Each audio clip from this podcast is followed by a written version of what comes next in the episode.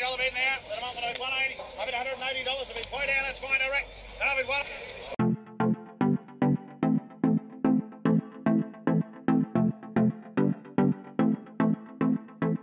Welcome back to the Farms Advice podcast. We're in 2021 and we've all made it through 2020. Looking back, we had a great time in 2020, inaugural year, and got some amazing feedback from speakers, but also you as a listener. Thank you very much. So for 2020, we actually accumulated 210,000 minutes of listening to the Farms Advice podcast. It's amazing that the podcast is getting out there and into the different industries of agriculture.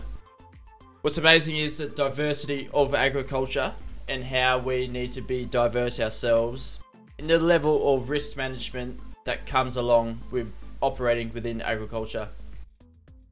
So, for Farms Advice 2021, we've got a few things happening.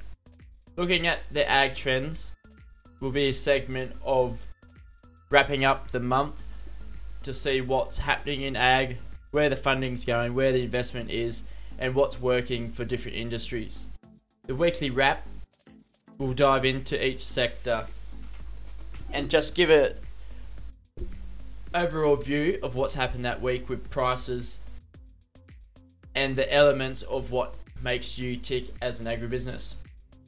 And our core platform, which is the Farms Advice guest speakers, where uh, we get speakers on that are looking to provide such value with their time coming onto the podcast, and in the end, to give you the key take- takeaways that you can implement into your own enterprise.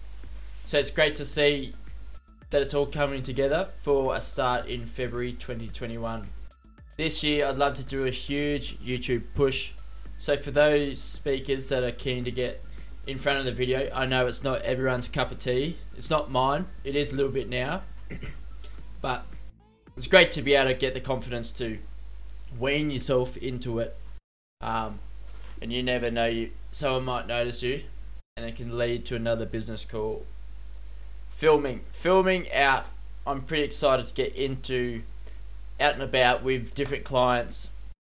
Clients for my marketing uh, avert your eyes or just clients people that are surrounding the story of what farms advice is conveying about improving the bottom line of agribusinesses benchmarking and how we can become a more productive and efficient industry Lastly, extremely excited to get to some events this year, pending that they're not cancelled and that they get the go ahead.